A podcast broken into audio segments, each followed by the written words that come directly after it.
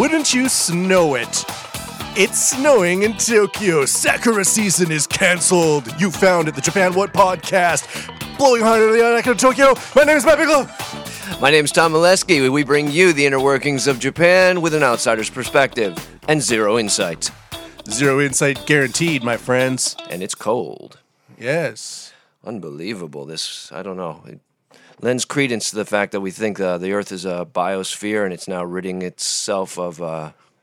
all the, anything that would infect it or pollute it. So that would mean that COVID-19 is not the virus we are.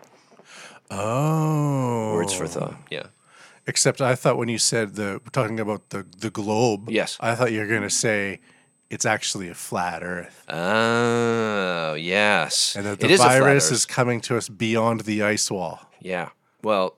That's exactly right. Exactly. It's just from beyond that. They're sending it in, and it's flat, so it's easier to travel that way. Yep. It's a flat virus. That's why they say flatten the curve. Yeah. It's actually a hint from the globalists that we are moving into the next level of society, which is to accept our fate as a spinning disc, not a big ball.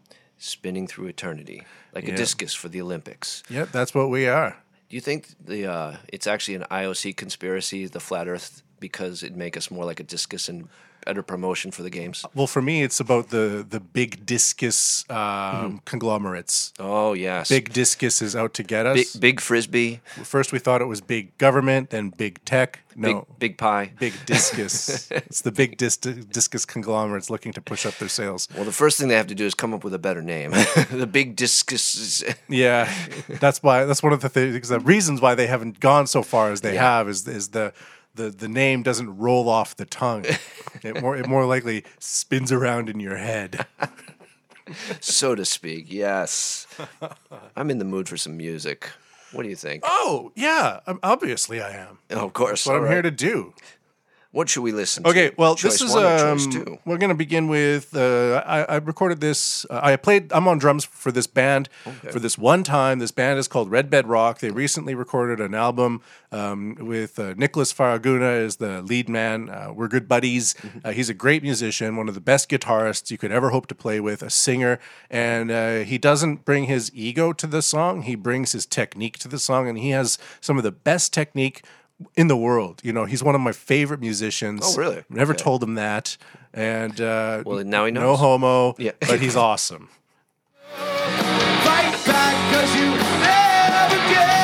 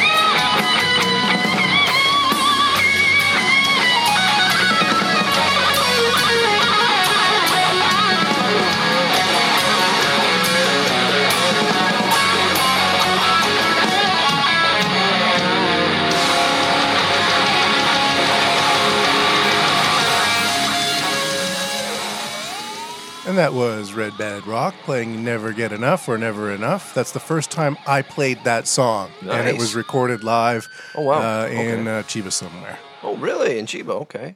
Will you play with them if, or is the The band is still together, right? Yeah, it was like this one weird gig where it was a competition. It's a strange story, actually. Okay. They got like an invite to go to a competition with a whole bunch of bands, kind of like a battle of the bands, and everybody plays one song, you get it recorded, and you'll put it on YouTube or whatever. Is it Emerhensa, I think, or something? Like no, it was like a Japanese live house, in not Shinkoiwa, I can't remember where it was, near Kinshichou. Oh, I see. It doesn't really matter.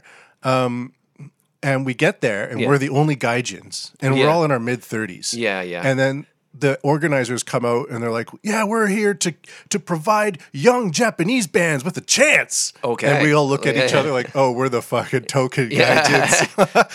And then they play all these songs, and they're all the sound was really muddy. It didn't sound very good. Yeah. It sounds good on the recording. Actually, yeah, I was going to say. It wasn't bad at all. When the host musicians went up after every band had played. Right. The host musicians played these cover songs. Oh. And all of a sudden the sound was perfect. Yeah, right. So they purposefully made the guest band sound muddy. Yeah. And then they put themselves looking for original music. Yeah. Then they get up there and play these covers with perfect sound, with like echoes on the vocals at the perfect point, meaning the sound guys are trained. And and we didn't win. Nope. It went to some girl band from northern Japan who drove in all the way just to play one song and walk away with like a certificate saying they won something at some weird live house in Tokyo. Well, we got a good song out of it. You got the recording. I got the recording, and now it's on the podcast. Yeah. Mm. I mean, there's always going to be something going on in the background. And I mean, yeah, a little insecure, I guess, by if you look at those organizers. But, yeah, I mean, I guess with things like that, you always got to assume that there's something, what's in it for them. Yeah. You know? Yeah. Okay, somebody has to, you know, there's very few people that go into a scenario or even this business with zero ego, you know? It was very kind of show businessy situation. Yeah. We're just there like, all right, let's go to the park and drink beers and wait for our time to come. Right. But overall, was it worthwhile? That was fun. Yeah. I got to hang out with Nick, and I like challenging myself. So learning that song by myself, and then just being put into that situation. Yeah, and I'd never played that song with the band before. Sure. So I just walked in, did pretty good for not having played it before, and I'm pretty happy. I like my bass notes. How was the response? The response was great. Oh, okay. Oh, yeah. There's no audience, just the other bands. Oh, okay. All right. And then interesting. We got adjudicated by the sound people who were purposefully giving us not the best sound. Sure. Yeah. But the reaction was good. Okay. Yeah, because it's pretty entertaining music. Yeah. That type of beat, you know. I mean, good music to see live and drink to, really. Yeah, you know, like, yeah. It's good kind of 80s party music. Yeah, for sure. Nothing wrong with that. Well, in the future, I mean, what... do you think that there will be, like, not a tour, but just, you know... Any future live shows with you guys? I don't think so. That was a one-off. The drummer was double booked that day. Oh, wow. And I think he's pretty protective of his position. Sure. It takes a lot to learn all of those songs. I'm not much of a hard rock drummer. Mm-mm. And so I wouldn't really want to pursue it, to be honest. All right, yeah. Well, if it's not worth your time, neither. Yeah, I mean, like... If I have so little time now that if I do pursue a project, I really want it to be outlaw, country, 1970s, Johnny Cash, Willie Nelson... Okay. That type of music, manly acoustic music, instead of the pussification of acoustic music that we often hear these days. So Japan, what listeners, if you match those requirements, please write us on our Facebook page and said, we want to promote the D, whatever he said, I don't want to say. Yeah. Okay, manly acoustic rock. Okay. Yeah. So, and you're looking for a drummer, you know who to contact. Yeah, I'm a singer-songwriter too. Yes. And I had somebody email me and they're like, I really like the music you're suggesting. And unlike Republicans, I am an honest person. I'm like, you just started messaging me. I know, really. Already getting American political. I'm a Canadian living in Japan. Right. I don't need this shit in my life. That's another reason why I want to start a band. I don't want any fucking politics in it. Yeah. Politics out, fun and beer in. That's the requirements. Well, I mean, it doesn't take much for music to get political, though. You know what I mean? These days. But I think I really want to create I want a space. Yeah. People can come in. I don't leave your politics at the door. Right. Come in with some beers. I got good mics. We can do recordings. Yeah. I got websites. I can put it online. I have a whole infrastructure. Yeah. The main thing is leave your fucking politics at the door. I'll vouch for the microphones as well. Yes.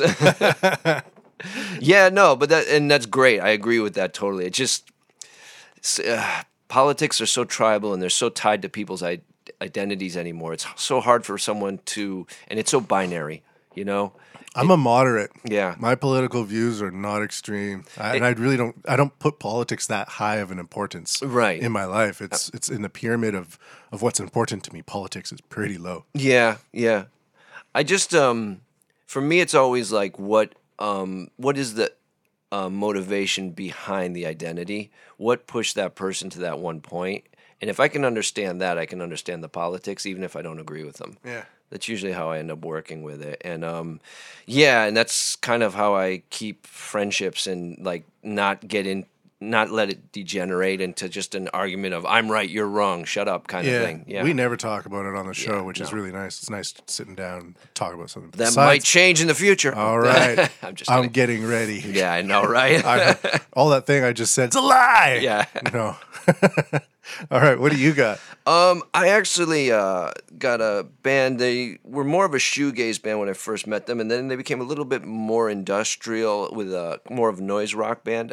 I met them at the first in 2011. I went to the release party of a band, Honeydew, that we've played before. And I kind of lost touch with this band, In 2018, they released an EP that I just started listening to that was amazing. The band's called Mikoto Bronco, and the title track I want to play here is Out With It, it's called. All right, let's listen.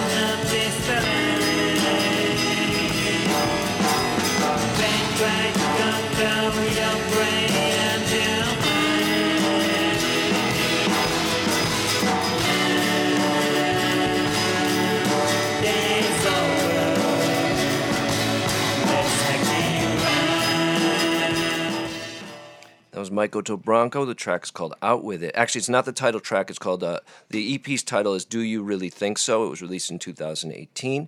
And this one was not so much of a industrial rock. This was very shoegaze. But other tracks on the EP is a lot harder, a lot more hard-hitting, I think. But they're really fun to listen to. I've been a fan of theirs for almost 10 years now. Wow. I like that drum sound. Yeah, the drummer is amazing in this band. So. Really kind of open room drum sound. Yeah. It doesn't sound every drum component has a specific mic that's then blended in afterwards. It's nice to capture the sound of the drum itself as a whole unit.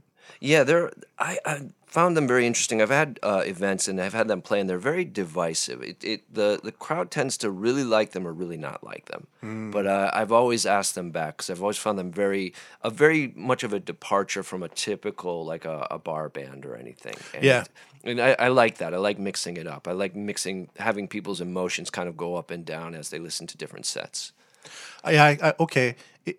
Because I'm on the border of a lot of different vectors with my music, and I've always liked a shoegaze kind of. I like sludge rock as well, which is kind of slow and swarthy or something like that, and I like that type of music. But if you're also I'm a hard rocker and I drive a Mustang, then those guys are going to be like, you're a bunch of art fags. Yeah. So it depends on the type of rocker that's in the room. Yeah, yeah. And I mean, to me, there's a place for both. You know what I mean? Like, you know, you want your adrenaline up. You're going to play more, you know, Red Bed Rock or something like that. But, you know, if I only listen to that, I'm actually going to feel like I'm almost pigeonholing my emotions in that way, you know. I don't always want to be adrenalized. If I did that, by the end of the day, I'd be exhausted. I want some meditative feelings. I want sometimes to kind of drift a bit. Yeah. And that's where, like, you know, creativity comes in, where new ideas come from, and it's usually often triggered by a sound like this. Yeah. That's how I always looked at it. It's awesome. Yeah. Well, thank you. What's the name of the band? Mikoto Bronco. Mikoto Bronco. Yeah. And, sounds almost like a science word, like microfibrosis or something. Yeah, yeah. The very interesting sound, and a lot of other bands in Shimo Kitazawa area actually would look to them. They had their own very, very small record label. I think Small Finger Records, I think it's called. Small Finger. Yeah, but just good guys, and actually... in a pinch would come down and play a show if I needed them, even in Chiba. So I always appreciated them for that too. Cool. It's snowing today. Unbelievable. Did you snow? I didn't snow at all. Did you notice? Yeah. I was on the train. I received notification. Yes. I forgot to turn on my snow notification. I had snow notifications.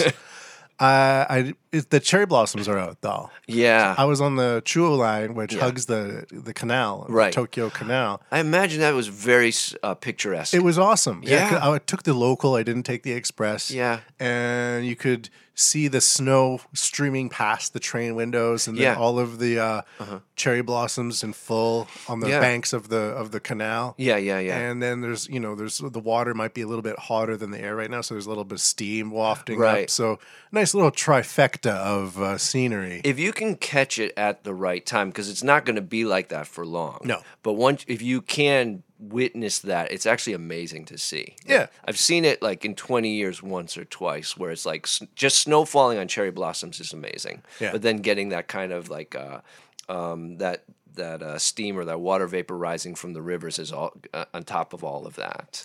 It was cool, and being on the slow train. Yeah, exactly. Clickety, clackety, clickety, clackety. Nice, very cool. Yeah. But it was. 20 degrees yesterday, at least. Yeah, like it was hot. How could this be happening? Like, I went to the temple and saw some nice cherry blossoms with my wife. Like it's unreal. Like it's just one thing piled on top of another. It's like it makes you wonder. It's like, is the world trying to get rid of us? You know? Yeah, yeah. Sometimes it makes you wonder. It's hard to surf in this climate, right? Yeah, you know, it's hard to dance through the days, of this whole global pandemic. You know, pan means panic. Yeah, yeah. It means wide-versing. Yeah. But the god Pan, from the Greek gods, who plays the panpipes. The chaos. I don't know if he's the god of chaos, but yeah. He was a... chaos bringer. He was maybe a son or a derivative of the chaos bringer, because this was like a specific type of road panic, where he would sit on the side of the road or in the forest and play panpipes, and he was a bipedal goat creature. Right, yeah. And he would run out and play the panpipes and scare people off, and that's where the word panic comes from. Huh, from the pan flute. Yeah, from the pan flute. And such a soothing sound, too. It's much better than the skindemic, which comes from the skin flute. And I was really getting intrigued following that, and all of a sudden you just... But the pan, of course, right means like panning from one side to the other, and that's where pandemic comes from. Oh, okay. It's kind of interesting that everybody's so freaking scared right now, and we're using the word pandemic. So which derivative, which etymological root can we use in this case? Well, I mean, you're just going to go with the most clickbaity. You know, if it was one person sick in every continent, they could technically say it's a pandemic, you know? Yeah. So they could, you know, whatever gets the attention of you to read the article nowadays is what they're going to use. Coronavirus. If the Wuhan flu doesn't kill you, then media panic will. Now do whatever the government tells you to do. Something like that. Thank you, neurotic demon overlord. Coming in nice and strong. Unless, of course. Unless, of course. Yeah, that's right. Wow. So how is this, how has it affected the last week for you? I mean, we do kind of a week-by-week status. Now is it back to normal for you? Well, my life, unfortunately, my contract for my job is ending. Oh, right. Yeah, so now is not a hiring time. But I still can get some cash for the foreseeable future. Okay. So I just might take a month off. Oh, really? And hunker down and then wait for some job opportunities. Okay. I had a job lined up doing some editing for one of the major English newspapers in town. Oh, wow, okay. But for some reason, that job was rescinded. Bummer. That sucks. I had a few other friends that are not under contract. They were kind of freelancing it, and they're kind of hurting now. Yeah. Like, it's just bad timing. I might try to start some video English teaching lessons. Okay. And then using PayPal or PayPay.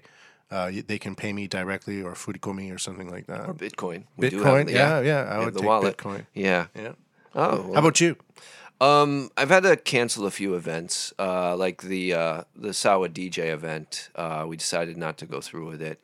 She asked me about it, and she said, listen, I have friends that actually want to come down from Osaka to see this, and I don't think it's good for them in this current situation. Wow. And I'm like, I can't argue that. Yeah. And we had brought it up to the owner at T's originally, saying if something like this happened, we might cancel. And he was like, yeah, it's fine.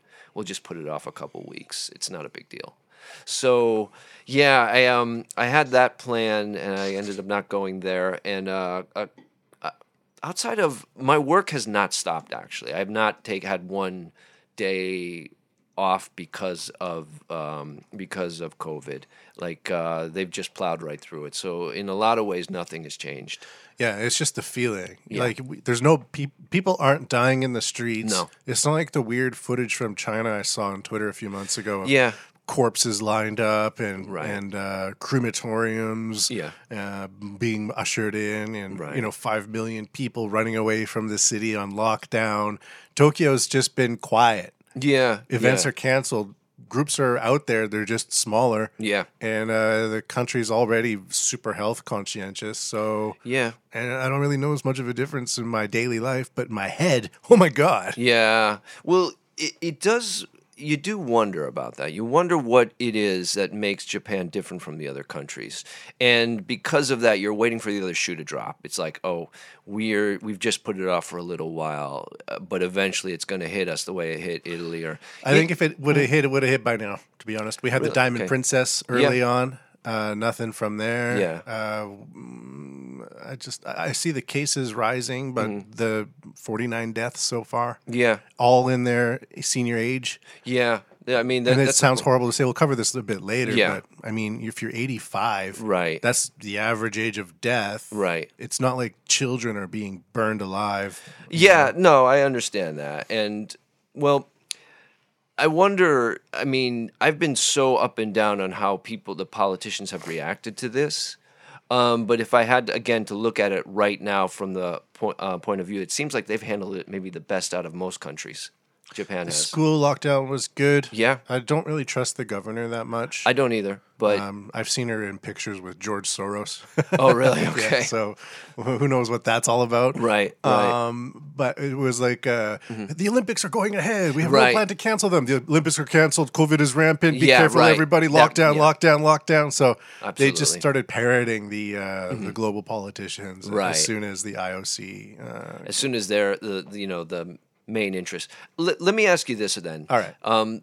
Do you think, though, wanting to go forward with the Olympics was in everyone's best interest, or the majority of Japan's interest, to continue with it? That's another thing I'm I wonder. Is it a selfish interest, or is it really, did they believe this was the best interest for everyone? I think that they were trying to stick to the schedule, and that they probably realized the virus is not as deadly as it first seemed. Yeah. But because of the impact on the global logistics system and very few people would even come at this point. Yeah. And certain countries started dropping out, Canada and Australia. They kind of said, all right, I guess we're done. Yeah. Fuck it. You know? That's how I feel. Yeah. You? No, it's It's hard for me because I saw originally the Olympics as a very good thing, but it seemed like it was just absorbed into major brands getting as much money from that, getting as much money from tourism, but it wasn't benefiting the little, like the smaller businesses as much, and they were investing a ton of taxpayer money in things that may well not last past the games, you know? Yeah. Like, we've seen so many examples of it in, Brazil and Russia, like... Greece, yeah. And it becomes... Like, I got nothing against the athletes. I want them to perform. I want them to do well. It just doesn't seem worth investing in that kind of infrastructure to just throw discs. Throw the discus, coming back to the big tech. Yeah, the big discus corporations were probably pushing for the Olympics to go ahead this whole time. That's it. But I agree with you. This whole investment into infrastructure, hundreds of billions of dollars, just so people can go onto a field and throw a stick far. Yeah, I mean the Summer Olympics are boring, except for water polo. Yeah, I don't watch them at all. I used to wrestle, so I was interested in that, like things like that, but I'm generally not interested at all. And I could wave my arms up and down, and that's as interesting as watching the swimming. You're just watching people splash in the water. Yeah, but I know it's really good for the human body and the human spirit and all that, and I have nothing against it, but watching swimming? Yeah. Watching running. Walking, surfing? Yeah. You can watch surfing anytime you want. Yeah, I guess it's just like that nationalism, you know, it's our people swimming, it's our people running, it's our people walking, representing us. But the other thing is that I've always thought of is those athletes there have so little to do with me outside of the fact they were born in the same country. Yeah. You know what I mean? And once you live outside of your country of origin for a period of time, you're like, all right. And then you're watching the Olympics in Japan and they just focus on Japanese Olympics. Right. Only. It's like, there's no Japanese people in this. They've all been canceled or beat out. We're going to switch to another Olympic event with Japanese people immediately. Yeah, kind of. Yeah, that too. And when they win medals, they don't show the other people who won the medals on Japanese TV. So it's like bronze. They just show a Japanese person winning bronze. They don't show like the gold and the silver. It's like they should mosaic people's faces that are Japanese. The Japanese flag is a rising sun, red dot. Yeah. And I always viewed the Olympics on Japanese TV as Japanese people kind of portaling through their red dot in the flag and popping out on the other end in some Olympic event. Yeah, yeah. And they only focus on the Japanese aspects inside of that flag outside of their country. Yeah. And then when that event is over, they pop back through the rising sun flag and back into their living rooms. And so the Olympics don't exist as a way to understand the world better. In Japan, the world exists as a way for Japan to do better in the world. Yeah, it's a showcase, yeah. Yeah, I'll say this one thing that let me just tag on a positive to it. All right, and then we got to go to the call. Oh, okay, yeah, of course. There's always a discussion of a cultural appropriation, and you know, but the one thing I like about Japan is they always encourage foreigners to don traditional Japanese garb, traditional Japanese hairstyles, anything like that. They're always encouraging it. They're never looking down on people that do it. And they're using that as part of the promotion for people that come to Japan. I do really like that. Yeah, it's cool. Yeah. And they're going to make great hosts next year. Yeah. All right, we got a call. Let's go to the call.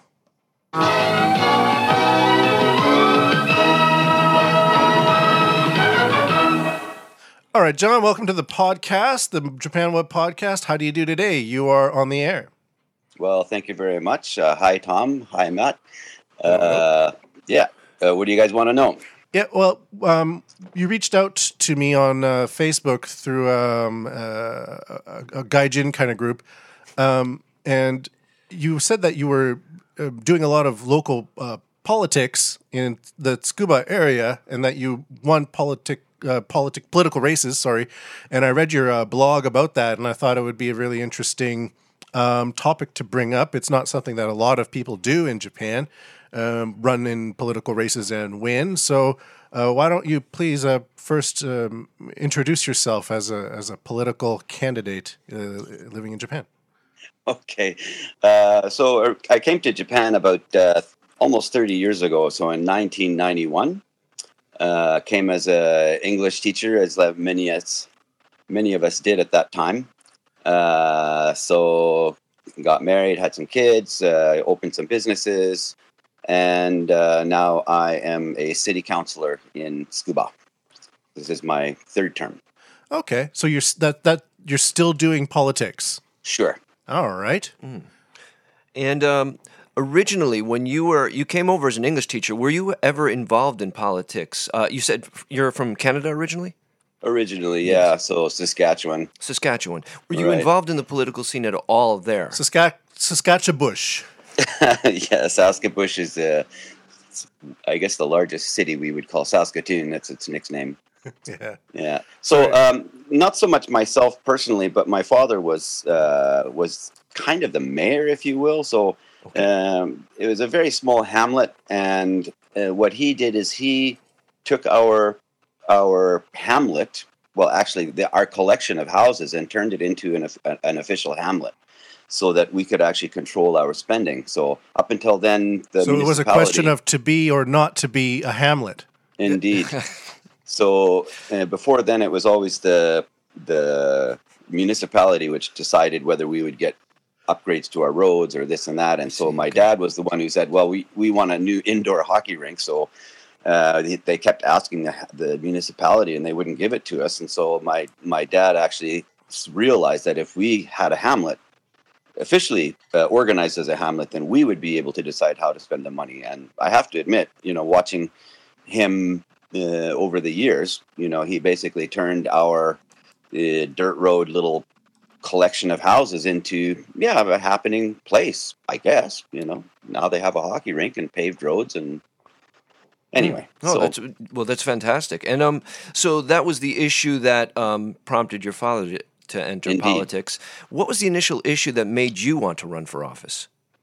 So for me, it was much more about seeing how the Japanese establishment seemed to be reinventing the wheel. So I really noticed this when they implemented the drunk driving laws here, and how hard they came down on the customers, but they didn't seem to have any vision at all what to do with the businesses which would be affected by this, Yeah. So back in the day, so I'm talking when I arrived in the 1990s, if you had a bar in Tsukuba, you had to have a parking lot, right? So everybody came in their cars, and the drunk driving law at the time was if you get caught, you lose your license for a month and 50,000 yen fine. So, wow. Whatever, right? Yeah, right. And in fact, the cops basically ignored drunk driving pretty much. They were probably doing it themselves. Well, we can get into that later. But in any case, in the early 2000s, they changed the law, and then they really cracked down, and then it was suddenly like ¥1,000,000 fine, and then it became a ¥2,000,000 fine, and lose your license for a year, then lose it for 2 years. And in essence, the whole nightlife collapsed in my city. So there's like almost nothing to do here anymore. And so anyway, I just thought the same thing happened in Canada in the mid-'80s, or at least in my area. And so I thought, well, why aren't the politicians kind of looking at what happened in other countries and designing their laws based on the information, based on the best practices of other countries? And they just weren't doing that. So that's kind of my impetus for going in. How do I say? The valley of the blind. Okay. Yeah. So, one man who has one eye. Yeah, potentially king. Well, I'm not going to go that far, but yeah. So so in any case, that was kind of the impetus, and then I kind of looked around at my city, and we actually have quite a high percentage of foreigners, like 7,000 people out of a city of 2,500. And so I kind of thought, well, by those numbers, we should have at least one representative in the council. And so I was looking around, and it's like, well, who's that going to be? And then I just thought, well, if not me, then who? And then it came, if not now, then when? So I thought I'd give it a try, so I did. And this was in 2008. And what was your platform? What kind of platform did you run on? So I ran more or less on bicycle path improvement, I guess you could say. That's a good platform. So I went around on my campaigning on a bicycle, and this got my picture in the paper later on, mind you, but people were interested. They saw me riding around on the bicycle, and they thought, oh, okay, this guy's kind of interesting. And in any case, they voted for me, so that was interesting. As far as PR went, when you started, I mean, there seems to be at least a set of, I think, campaign vans where you drive through. They announce who you are, what you're running for, your platform. Did you go through that? Is there something kind of set up that people can kind of walk you through, or was it completely trial and error for campaigning for you from the start? So are you talking like some kind of advisor? Yeah. Is there any sort of consultant even for that?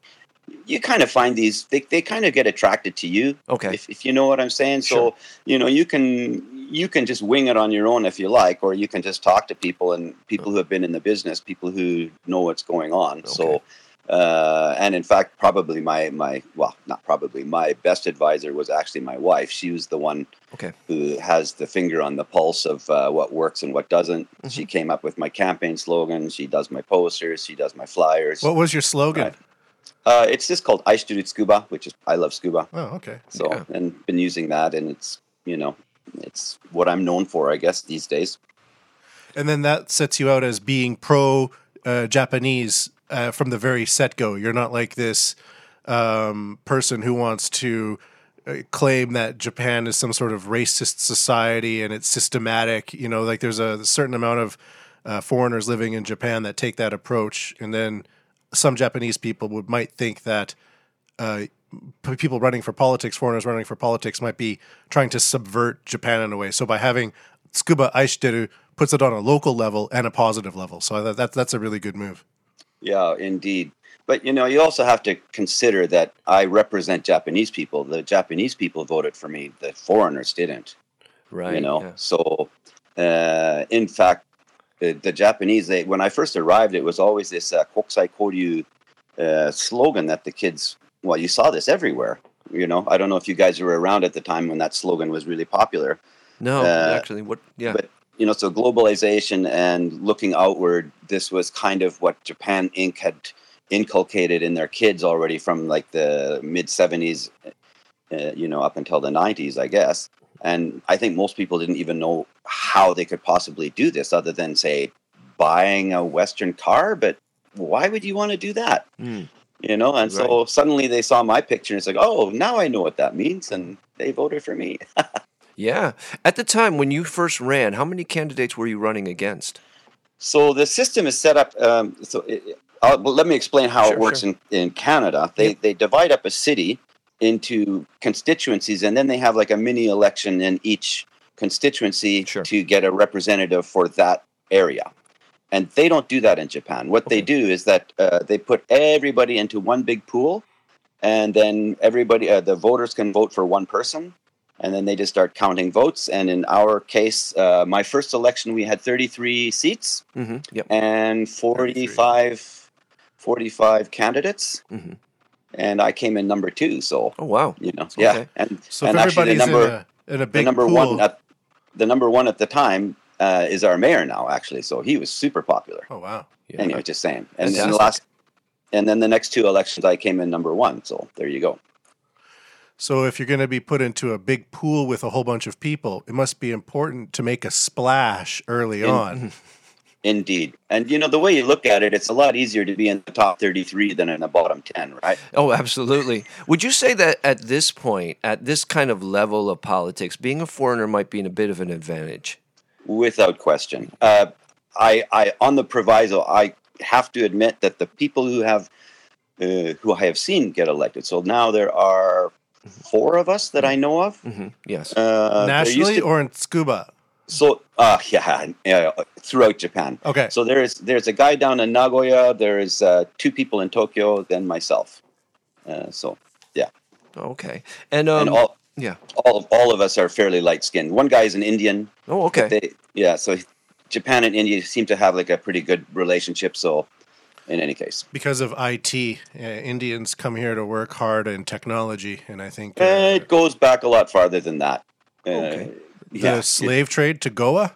Oh, not that far back. Not that far back. I think actually the part where India loves Japan the most is I believe when India declared itself a country, Japan was like the first country to recognize it. Like this, we're talking Gandhi era. Oh wow, okay. I think that's you know, and then there were some Indians who were like shit disturbers at the time. Yeah, yeah. And they were given refuge in Japan. So you know, and then they went back and became major politicians later on. So this is kind of the thing. So you know, personally, I would like to see like what would happen if somebody. With a little bit more melatonin rich were to try to run and see what would happen. I'm pretty sure they'd do well. Oh, great. What were some of the things you were able to accomplish? So, goals. I think it's really the wrong question. People look at the politicians and kind of see us as the government, but that's not really our function. Okay. We are more like an immune system. So we actually try to stop the government, who are more the komuing, the civil service, from doing something stupid. Okay? So... Got your work cut out for you then, right? Well, in any case. It's a full-time job and then some. But that said, okay, the one thing I can point to is I got a turning lane installed. There was a place that always had congestion because people were trying to turn, and I said, hey, why don't we put a turning lane there? And actually it worked really well, and people are happy I did it. But that said, I've been trying to get a skateboard park now for, 5-6 years already, and just no movement, you know. So, well, hopefully that as well can be a turn in the right direction. Okay. Well, anyway. Now, I wanted to know, now that you're in that position, do you feel like, okay, once to get elected, standing out, being a foreigner would be an asset. But do you feel like now, as a foreigner, do you think like maybe a mistake in language, a cultural faux pas is something that can really work against you? So at the local level, it's not so cutthroat. Okay, that's good. So I suppose if I got caught picking my nose and it got posted on Facebook, this probably wouldn't work in my favor. Yeah, sure. But things that I say, unless it's recorded and it goes viral, it's unlikely. I'll lose a couple of voters if I say something stupid. Okay. Or insensitive or whatever. Can you walk around pissed drunk at 2 a.m. stumbling around and no one cares? So here's the thing. There's nobody else around to see me. So the easy answer is yes, because we have no nightlife anymore, as I was saying earlier. So if a drunk falls in the forest. Yeah. And you also have to remember, even though people vote for me, I would say probably 90% would never even guess who I was, 95%. So they saw another drunk gaijin, you know, like when it comes to voting time, you know. And the thing is, people who vote are relatively serious, right? Sure. It's the other drunks like myself who you see in the middle of the night. So, you know, anyway. Gotcha. So outside of the skateboarding park, what is another issue that you're tackling now? So... I started out kind of on bicycle paths. Like I wanted to have the bicycle paths upgraded. They did a little bit of it, but in essence, what I really got them to do is just to fix the worst parts. Like, you know, so like, in fact, our city is designed around bicycle paths and such, you know, so we can actually spin around our city without even riding on the roads. Oh, great. Pretty much like 95% of the time can be done just on bicycle paths, you know. And, you know, they were built like 30, 40 years ago, and they'd kind of gone to shit. Yeah, yeah. So anyway, now I've gotten them to take care of, like, the really dangerous sharp corners, whatever, like a brick sticking out or whatever. It's something that would cause a tire to go flat, for example, you know. Of course. So now what I'm trying to concentrate on is energy creation. So we have, like, these solar farms happening.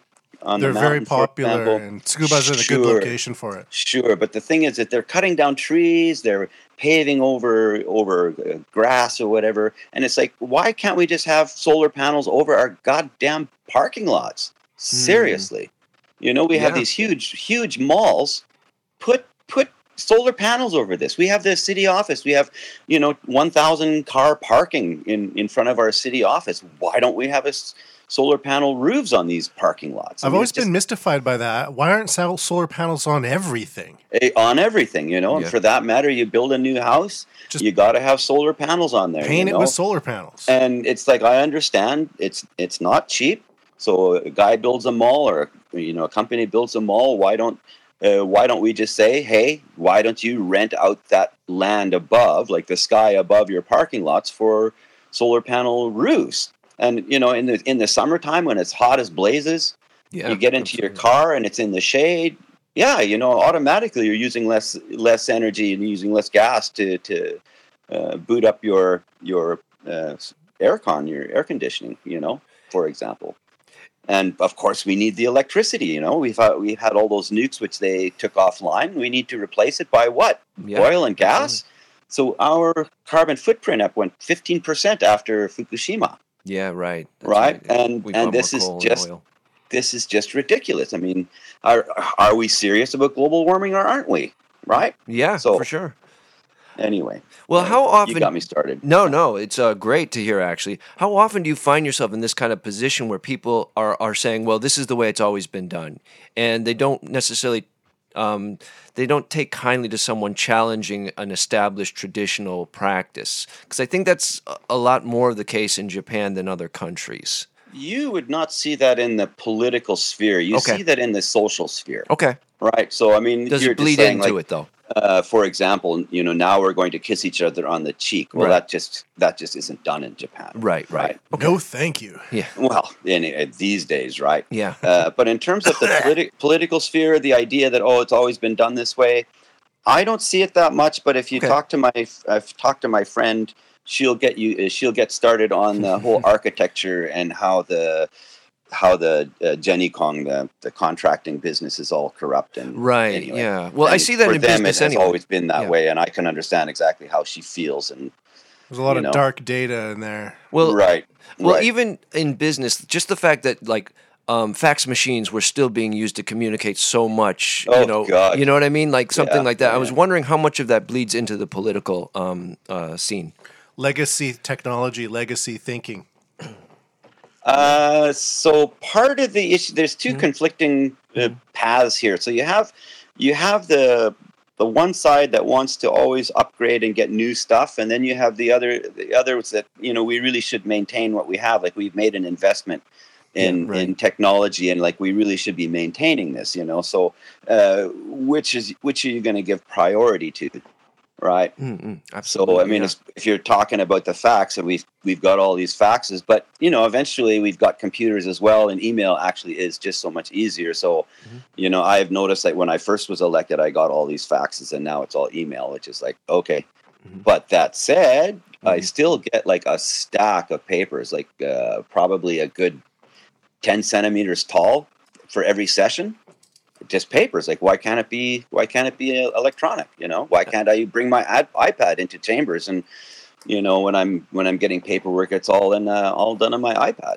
I don't understand. Yeah, I've gone paperless for the past 5 years, and I built a paperless school. It's all digital first. It's fantastic. There you go.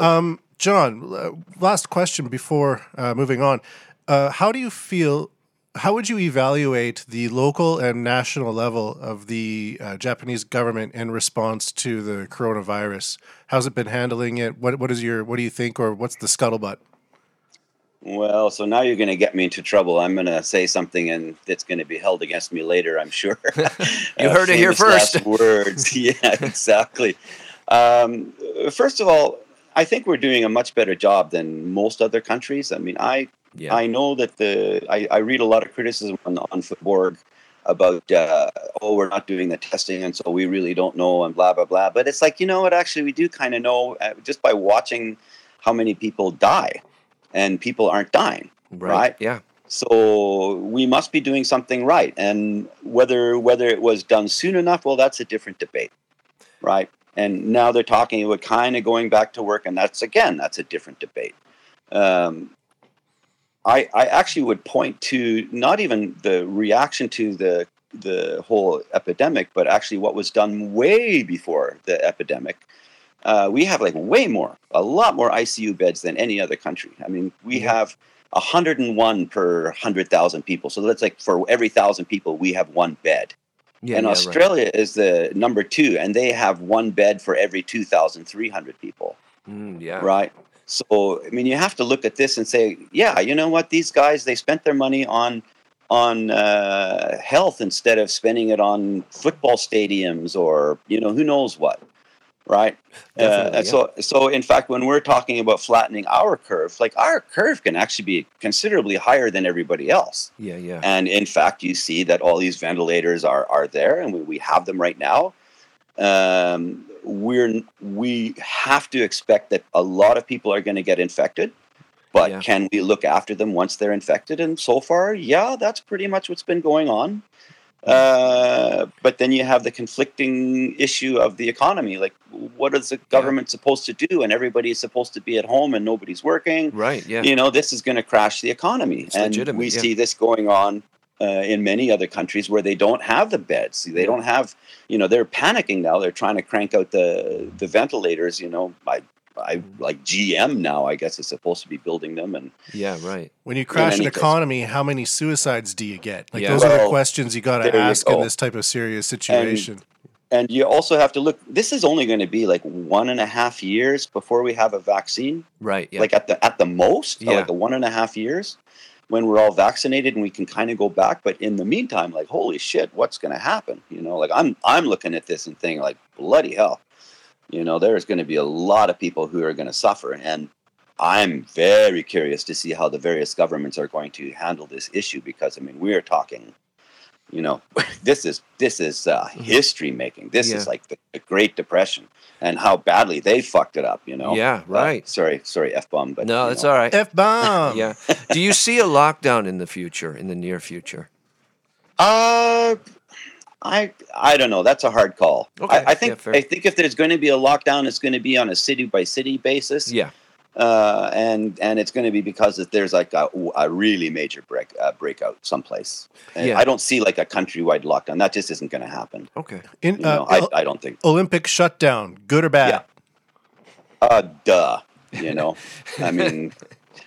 Next year, might as well do it when everyone can come. Yeah. Might as well, you know, I understand the politics of not wanting to give it up until it really had to be given up. But what are you going to do? You know, that was a no-brainer. And it's like, you know, everything that we're doing, you guys must have, I mean, you guys are in the music business. What are you guys going to be doing? You know, like can't give concerts, can't go to concerts. That's our next segment. Yeah, right. Well, there you go. So, a lot of like I was supposed to go to my parents' 65th wedding anniversary in August, and it's like, nah, that's not going to happen. Right? Yeah. You know. Yeah. So there's going to be a lot of sacrifice, and that's just how things are going to be. So the question is, how are we as a population? How are we as citizens, as fellow humans? How are we going to deal with it? Like when we see people who are really suffering.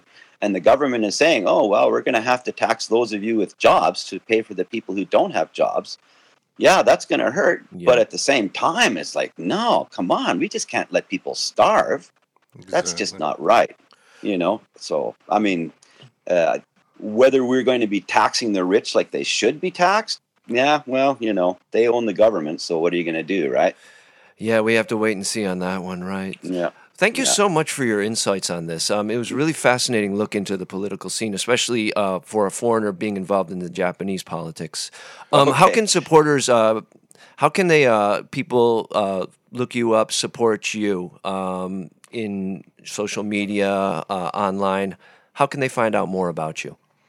If they just go to Wikipedia, they can. Somebody is doing it. I'm not allowed to do it myself, but they'd have to do the katakana version of it. So, Heizu. Heizu, okay. Heizu, and they'll get my Wikipedia page, and then from there they can go to my homepage, and then after that, so I should do the tsukuba.jp, I think is what it is. Okay, great. In here, in Romagna. And then just, you know, look up Matt on Facebook, and I'm a friend on Facebook, so you can maybe find. Just remember, my last name is spelled a little bit weird. It's Heese. Okay, we will definitely post those links on our page as well. All right, Thanks, man. Have a good day. Keep it up, you guys. Thanks for letting me talk to you. Take care now. Easy. Thank you. Bye. You've been listening to John Hayes, and if you're interested... donate to the Japanwood podcast by going to paypal.me/JapanWUT.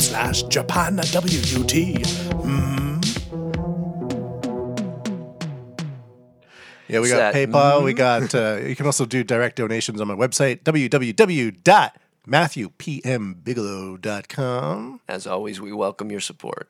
All right. Oh. That was interesting. Yeah. He was actually a lot more... I guess you had said a little bit before, very direct, very blunt. I wasn't expecting it. When I hear politician, I'll expect like kind of, very broad answers. But he was very... We the people, if this happens, need to consider the options. Right. This kind of vagary that sounds certain but isn't. Yeah. Really interesting guy, though. Rather direct. Yeah. All right. So we are going to... talk about streaming shows. Yeah. We don't have much time left. Okay, we can jump around a bit then.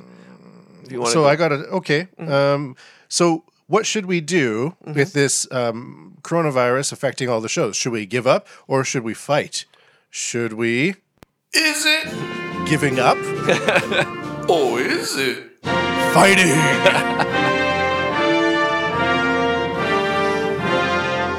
Fighting is the answer. Trudge forward. Yes. All right. It's not like we were making money before anyway. Yes, exactly. So with all of the shows being canceled, some people are writing, some people are practicing, some people are reviewing, and other people are trying to understand how to use the technology to put our shows online. Yeah, there's actually a lot available. So there's a lot of options when it comes to that. Now... I want to say something. Yeah. As somebody who watches some of these videos sometimes, watching a person set up an iPhone, not use any mics, then don't move 5 feet away from the microphone. I mean, stay in the same position 5 feet away from the microphone and sing a folk song. Yeah. It's not that interesting. Oh, dear. It's not that interesting at all. And you get three people watching, and unless you're a girl with some boobs, they're not going to be watching for long. It's just facts. It's just facts. So girls with boobs don't listen to anything else after this. Okay. Yep. If you got boobs, push the stop button and go live on Facebook now. Okay. Do everybody a favor. So what would you have done? Okay, how would you do this differently? I was there's a guitar player. His name is John Scofield or Scofield, depending on who you say. I don't know. He's a legendary guitarist. He had some really big sort of fusion albums in the 90s. Okay. So he has a lot of money. And he recently put out a live stream show on YouTube. And he called it Bandemic. Ah, yes. So he's being fun. Yeah. And in the video, he's an electric guitarist. He just does instrumentals. Right. He's wearing a mask. Oh, wow. So he's making it fun. Yeah, yeah. And then on top of that, they got some good microphones. Yeah, right. And they also have a camera guy. And you don't need to be complex because Wolfpack does this as well. Yeah. You just need an iPhone or a smartphone with a selfie stick. Oh, really? Okay. And so that's basic. Yeah, if you can get into some lighting. Yeah. And now these guys are rich, so you don't need to go quite as far as they do. Yeah. But if you have some microphones, you have a mobile camera, right, and you can get some good microphones and get a good live sound with a mobile camera, that's going to be more interesting. You're kind of putting more effort into the show. When you do a live show, there's lighting, there's sound, there's that support network. That's you now. Right. You need to implement the infrastructure into your live stream, unless you're highly entertaining. But those are comedians who are able to do that more so than musicians, because you don't need high-quality audio to laugh at a joke. But you really need high-quality audio to want to listen to something for any duration of time. Yeah, that's true. So if there's a hard rock band and you got a shitty mic, you're just going to hear cymbal bleed and somebody screaming and a tinny guitar. Yeah. It's not going to sound good. But if you can get good sound, and then the cameras these days on phones have great video cameras, now you're talking. Do you have a microphone recommendation? Let's say, again, nobody's rich here. Is there anything in particular where it's for the money a decent sound, and it's a major step above just like an iPhone?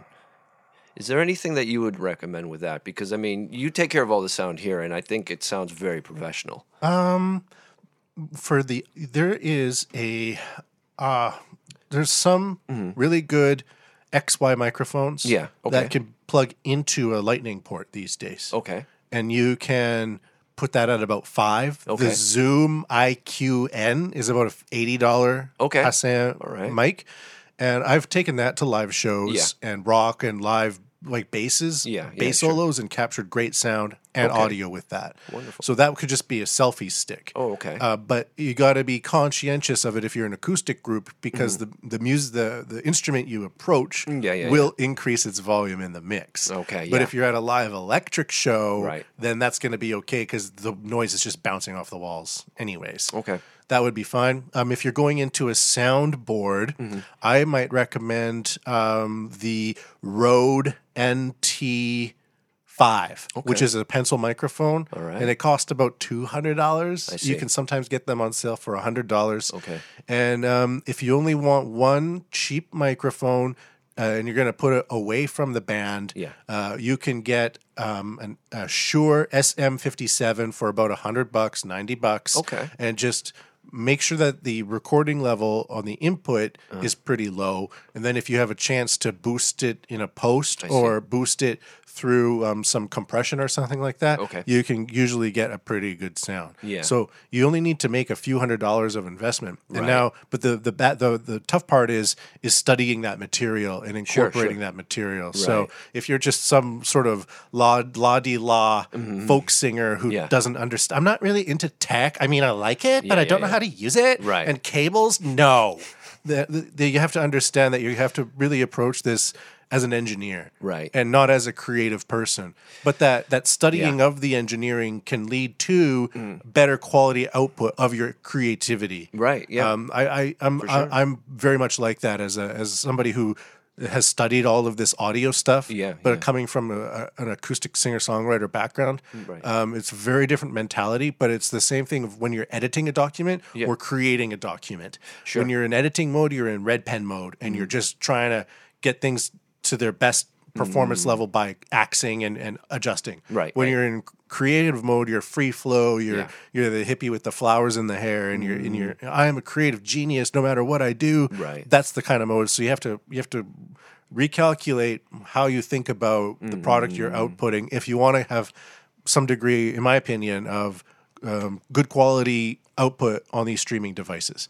Facebook, finally, a lot of these other things to consider is that Facebook compression often will take your sound and make it worse. Okay. So if you have a good quality sound, but it's not engineered correctly, the Facebook compression can make your audio sound worse. Okay. So by having a better audio quality on your side, it will slam through Facebook's compression rates and improve the quality on the other side.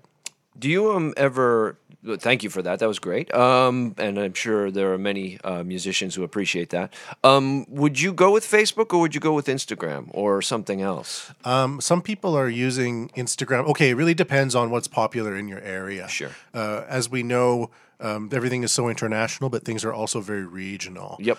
So some people think Twitter is the best if that's where you get most of the traction. Yep. Some people think Instagram is the best if that's the most traction. And it really depends on your age group or where your followers are. I know there's a Canadian musician, a country musician. His name is Corb Lund, C-O-R-B-L-U-N-D. Yep. Used to be the bassist of the Smalls, which is another great punk rock band. Okay. Punk metal. Really aggressive. The country music isn't, though. He's doing live on Instagram. But in Japan, most of the gaijins in Japan, their traction mostly comes on Facebook. Yeah, right. It depends where you are. I've looked at the analytics data for our podcast. Yeah. Even if we advertise a lot on Twitter, it gets very little compared to putting it into the gaijin groups on the Facebooks. Yeah. That's just the way it goes. Yeah, so look at your analytics and then follow the analytics. Yeah, okay. That makes sense too, yeah. So Bandemic was the one that you should look at if you want to kind of reproduce it. Yeah. Okay. Look at Bandemic and take a page. Don't try to copy it because those guys, they've been professional sessional musicians for 20, 30 years. Okay. They got the gear, they got the mics, they got the studio, they got the fan base. Mm-hmm. But if you can kind of go, oh, I might put a purple shirt over my lamp to give my room some sort of thing. Yeah. I might get a guy to move around with a selfie stick, but not be too erratic with it. You know? Yeah. I'm going to try to study this microphone to get better output in my mixes and things like that. Because looking at some dude in a room standing there playing a guitar gets old really quick. Words of wisdom. All right. Should we move on? Why don't we? Yeah. Okay. So that will be that. It's the. Is it? Oh, is it?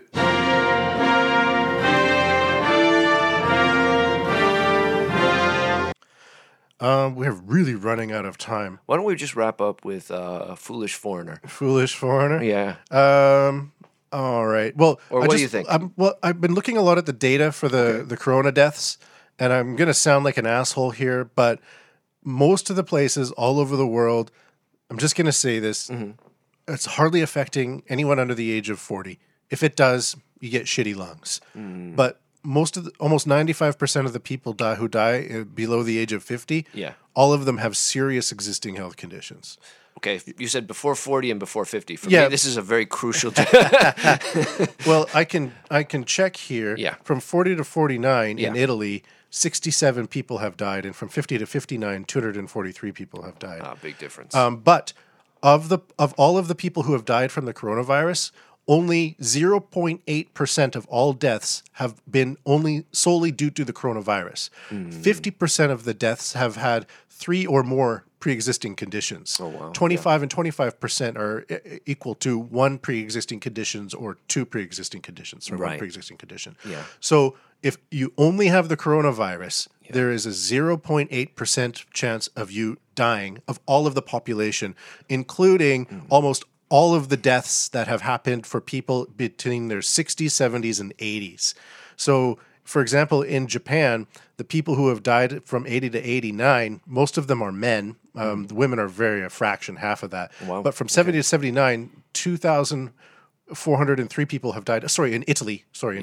And 80 to 89, 2,702 people have died in Italy. And most of these people are dying in one region in Milan called Lombardy. Mm-hmm. And Lombardy is a major manufacturing hub for fashion and textiles. It has more than 300,000 Chinese people living there. And they had a lot of direct flights to and from Wuhan. Mm, and so we can see that it's not like the deaths in Italy are all over Italy. Yeah. They're far and large from one... Focused in one region. So Lombardy has 65% of the deaths, followed by Romagna, 15%. Then after that, 4.4% down to 0.1% for the rest of Italy. Oh, wow. So there's two major hubs in Italy, but really it's 65% of the deaths in Lombardia. Then the Romagna, I'm not really sure where that is, but 15%, that might be Rome. And then from the rest, it's insignificant, the deaths. And finally, in Japan, under the age of 40s, where's the first deaths appear? In Japan, the first deaths appear for people in their 60s, 70s, and 80s. Okay. But from below that, nobody has died, and most people have no symptoms or they're checking. And the serious conditions in Japan begin in their 40s, and it's a sliver of the chart. So really, you have nothing to worry about. Yeah. And in 50s, it's only a little bit above that. Mm-hmm. And then when they're 70s and 80s, it's also showing serious conditions are not so high. Okay. So Japan has had a number of 49 deaths. I said a number earlier that meant Italy. Yeah, right, and of course. By prefecture, it's basically Tokyo, Hokkaido, Osaka, Aichi, and it's not really going over. We've had a total of 1,453 who've tested positive, but that's just because we're testing more now that the numbers are no longer being subdued for the International Olympic Committee. Yeah. So we're just finding out more. It's not like anything is changing. We're just learning more about it. Yeah. So what I want to say is, yes, it's dangerous. Yeah. Yes, you can get it. Yes, it can affect your lungs. But I've looked at the Spain data, I've looked at the Italy data, and I've looked at the Japan data. It reflects the same trends. Yes. Almost nothing from people below 50. Yeah. After 60, it increases, but it increases in areas that have lots of production and manufacturing, as well as relations with manufacturing and Chinese residents. Oh, really? With connections to Wuhan. It's a fact. It's a thing. Yeah. So that's what I want to say about that. So I don't want to spread panic or dismiss the panic. Yeah, but what I want to say is you can't listen to the news media. You want to be pragmatic. Yeah, the news media is just like, it's Trump's fault. Yeah, right. And that's not useful. No. And a whole bunch of fake medical doctors on Twitter are just like, we're panicking. We have nothing to do. Our hospital beds are running out. Right. And you ask them about it, and they're like, la, la, la. They have no facts. Right. So go to the government data, look at the government data, and then make your own decisions from there. Right. But you can't trust the news. They are horrible. Yeah.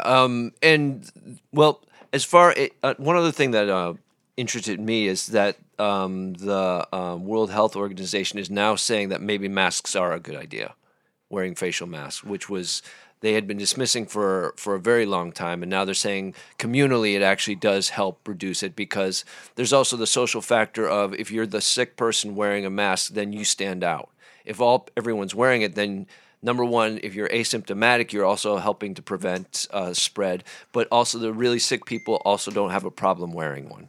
So in that case, all these measures we should still take, but we should eliminate things like panic buying. Yeah. We should be doing this because we want to care for the weaker in our society. Exactly. We should not be doing this because we're fearing death. Yeah, when I say that the average age is old people, I don't mean, I mean, the virus is killing people who are dying at the age they're supposed to die, which is a horrible thing to say, but we should always take these preventative measures to protect them as much as possible. Right, right. But don't fear. Right. Don't call for a global shutdown. Right. That's not the answer. Yeah. And I have other things. Should we do the foolish foreign? We're really cutting out of time. Yeah, there. Maybe we could save that for next time. Okay. Yeah, why not? How about I finish on this note? Okay. I have 5 alternatives to the mainstream terminology for the coronavirus Wuhan flu pandemic. Okay. The COVID-19 is a WHO CCP term. Yep. Okay. So we hear. Let's just say you're a contrarian and you don't like repeating what people tell you to repeat. I have 5 things that are perfect for you. Number 1, self-isolation. You can change this to go away, leave me alone. Oh, that's good. No, I like it. All right. And we have acronyms. That one is goal me. Goal me. All right. Next one. Number 2, social distancing. This can be, hey, you're a walking disease spreading the virus. And the acronym to this is Hia Woodstv. Hia Woodstv. Okay. Perfect. Good. Yeah. Rolls off the curve. Flatten the curve. This can be feel like I'm helping, but really just intruding into other people's lives. And this one is Flibligiob. Flibligiob. You're good at this. Yes. Number 4, essential services. This is slave wagers of the highest order. Or swotho. Swotho, yes. Yeah. That's a real swotho. Finally coming in at number 5 is city on lockdown. This can be transferred to government takeover, now launching surveillance capitalism initiatives. Yes. And this one is Guten Luxi. Guten Luxi. I think that's perfect. Yeah. That's going to be a major movie very soon. You've been listening to the Japan Web Podcast. We're out of time. Stay safe, everyone.